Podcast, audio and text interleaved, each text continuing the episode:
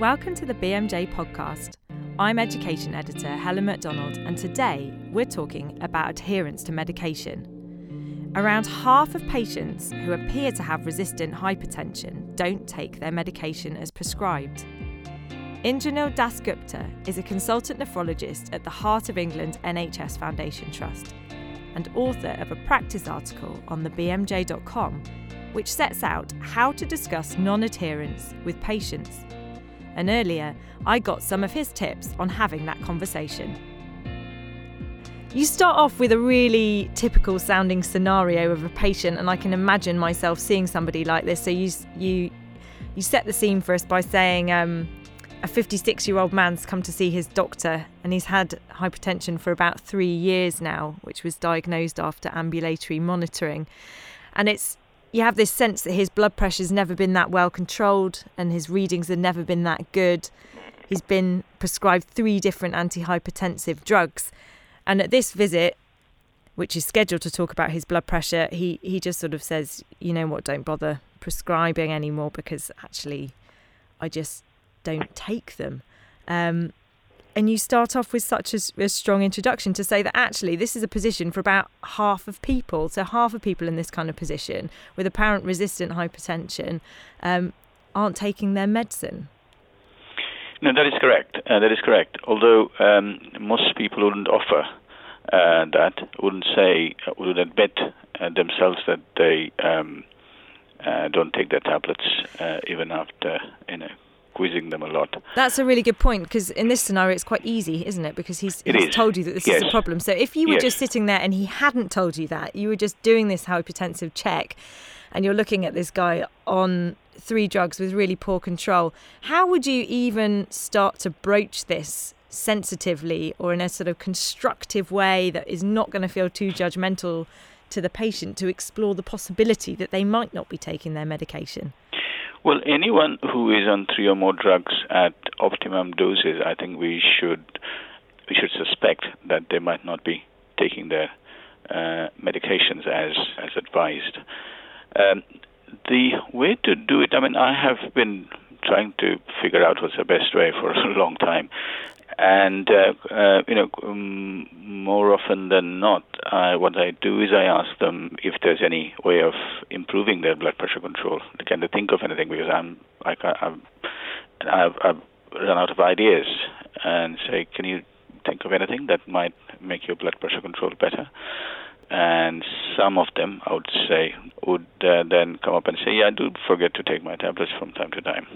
Um, uh, and then, uh, if that is uh, no good, that doesn't bring out the answer, I often say, um, uh, um, Are you sure you've been taking your tablets regularly the last few days because your blood pressure is still very high?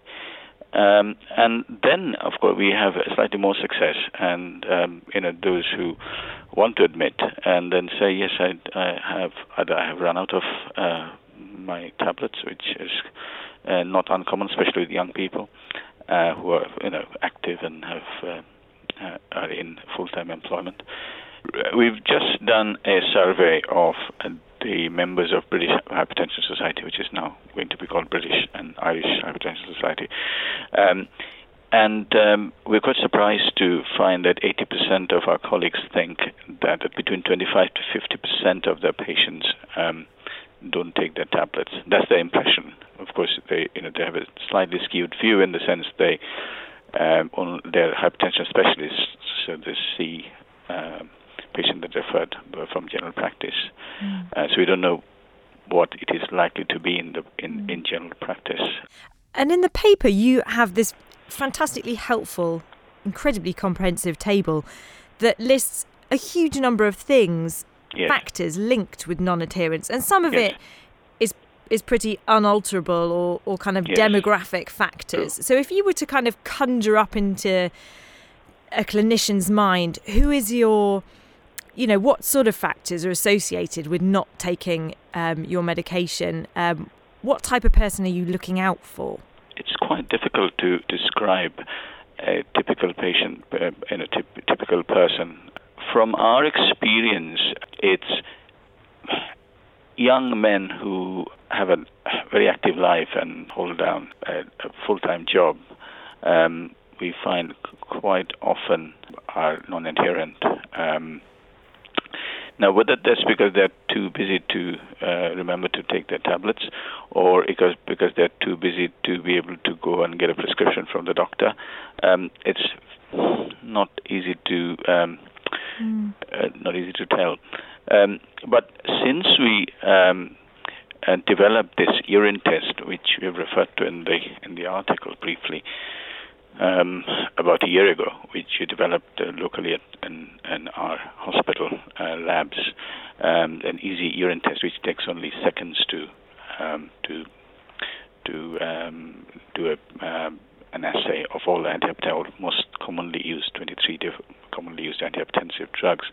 We actually are very surprised to see you know the different uh, types of patients that there's some that we never suspected uh, wouldn't take their tablets. For example, I can think of is a lawyer who's on four different blood pressure medication. I was quite confident that he took all his tablets and his blood pressure was truly difficult to control, or resistant hypertension. But when he tested his urine, we, to our surprise, um, of the four drugs, one of which was a diuretic, we could only find the diuretic in the urine and not the other three um, agents. So when I confronted the patient and I asked the patient um, um, whether um, he takes all his tablets as prescribed, he said to me, "Yes, I do, uh, except the diuretic because um, it, it, can be a bit inconvenient. Um, so I only take it um, over the weekends uh, when I'm not I'm not going to uh, work." And um, so that was a big surprise. It's only the diuretic that was present in the urine and not the other agents in her in her urine. So this is just to illustrate that it is um, quite difficult to tell by looking at a patient, or even if you've known a patient for a long time, to be con- to to say that um, they take their tablets or they don't take their tablets. It's, it's quite difficult and, and hence there's a need for it for an easy, um, uh, you know, test uh, that can um, that can pick up.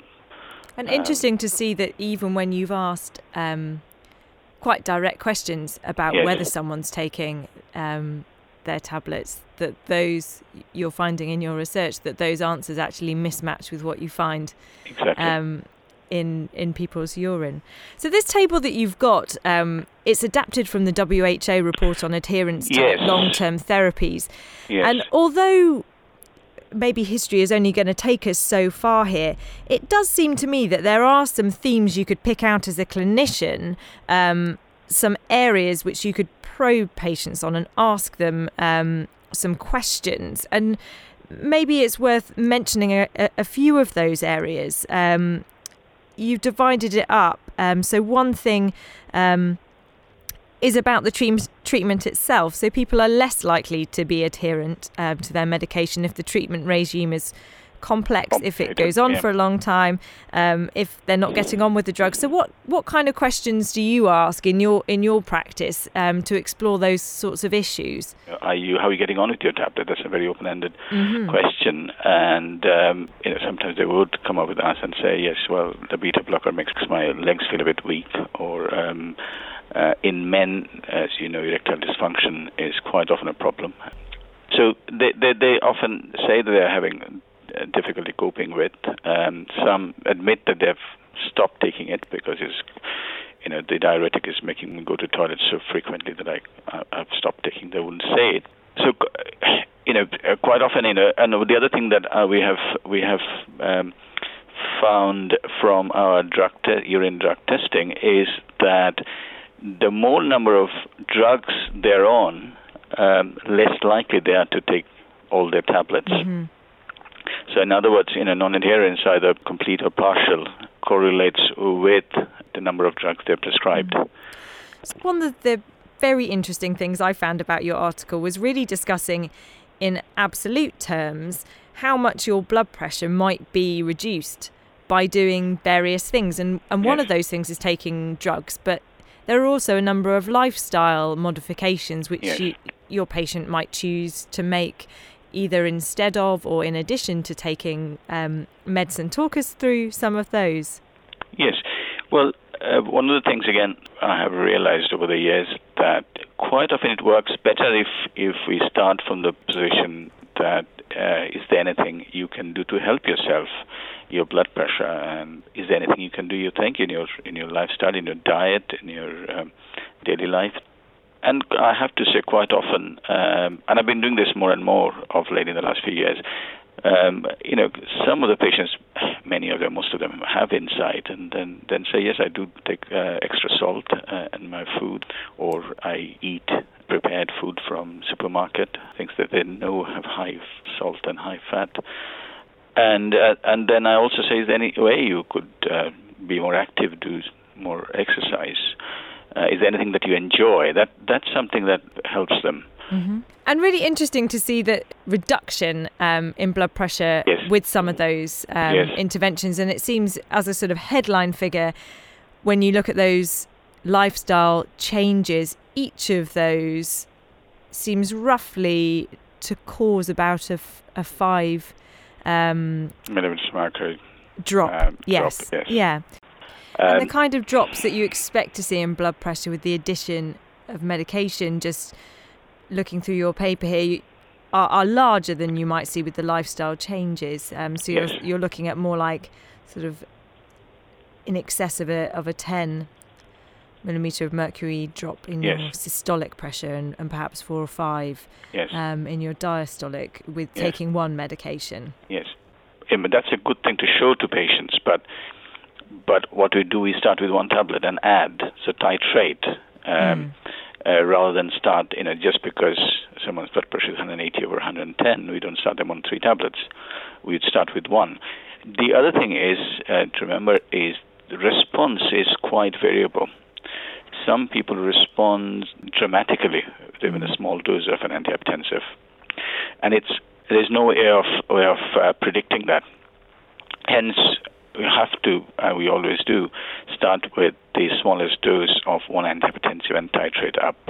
Yes. Um, the other thing to um, to remember is that uh, the clinic blood pressure or the blood pressure office blood pressure taken at the doc- at the surgery um, are not very reliable, um, and that we know um, um, know for sure now. 50% of people that are on treatment have white coat hypertension. So these are not white coat hypertensives. These are people that are on treatment, yet they have um, super added, for want of a better uh, description, super added uh, white coat effect. Okay, so for for the for example, for the gentleman in this scenario, we know he was diagnosed in an appropriate way because he had ambulatory monitoring to prove yes. that he really did hypert- Yes. he really did have hypertension. Yes, But you're saying that there's a proportion of those people nonetheless who have hypertension that they will still have, have an element of of white coat effect. I see, I see. and and so uh, so that is something to take into consideration because quite often what we do is we see what the difference between an ABPM, ambulatory blood pressure, um, daytime mean, and clinic blood pressure is, and try to take that into account when you assess on the basis of the clinic blood pressure whether blood pressure is controlled or not. That's really helpful to know. And, and do you ever um, use home monitoring with your yes, patients? Yes, I was coming to that next. Mm. Yes, we do that more and more now that um, it's not that expensive to buy a blood pressure monitor. A lot of patients um, believe, and I say it's a good investment, you know, for your future health. Uh, Yes. And and I often say, you know, the blood pressure readings that we see here, or uh, your doctor sees in the in the, in the surgery, are not reliable, and hence it's very important that you look after your own blood pressure. You take your blood pressure readings and and take the reading and, and write them down and, and take the readings with you when you go to see your doctor. Otherwise, there's a risk that we will keep adding more and more tablets. So, in ter- the patients are having more more autonomy in terms of how they they might monitor um, blood pressure, which has been poorly Yes. controlled. The final aspect of this piece that you come on to is goal setting um, and and negotiating with someone who might be having difficulty taking their medication. Mhm. What a realistic goal is. So, talk us through how you tend to do that. Is it about setting a threshold that you want to aim for, or do you tend to do it more around, um, you know, what what their goals are in terms of achieving adherence? How do you set set up that conversation?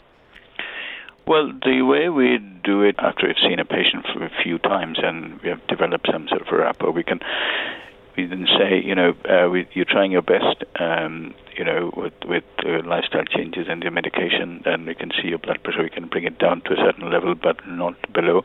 And there are patients that that refuse to take more tablets. They say, well, we, are on three, we don't want another one adding, um, you know. And I say, well, in that case, you may need to tighten on your lifestyle and do more exercise and you know cut down salt completely and see how um, how you get on. And uh, and the, what I say often is that yes, your blood pressure is in the 150s, which is which is good, which is much better than before, but it'd be good to have it uh, to the 140s. You know that we are, I would be happier with with your blood pressure um, uh, reading uh, in 140s. Um, and uh, I think they take it quite well, and they say, "Well, we'll, we'll try, doctor."